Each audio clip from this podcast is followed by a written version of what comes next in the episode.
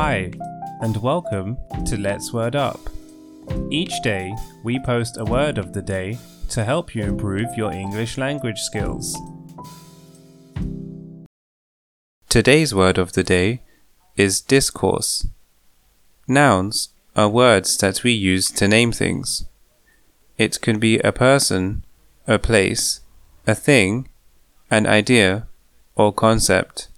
Therefore, discourse is a noun. Discourse has three meanings.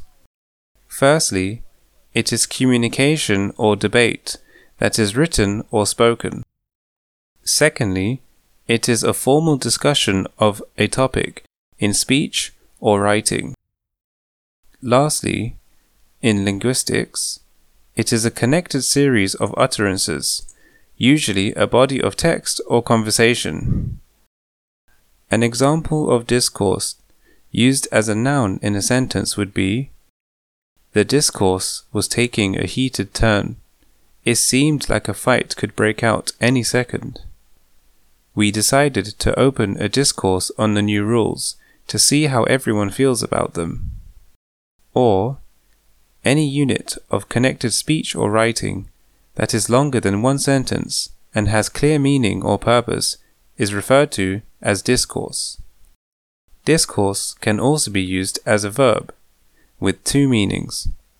Firstly, it is to speak or write authoritatively about a topic. Secondly, it is to engage in conversation.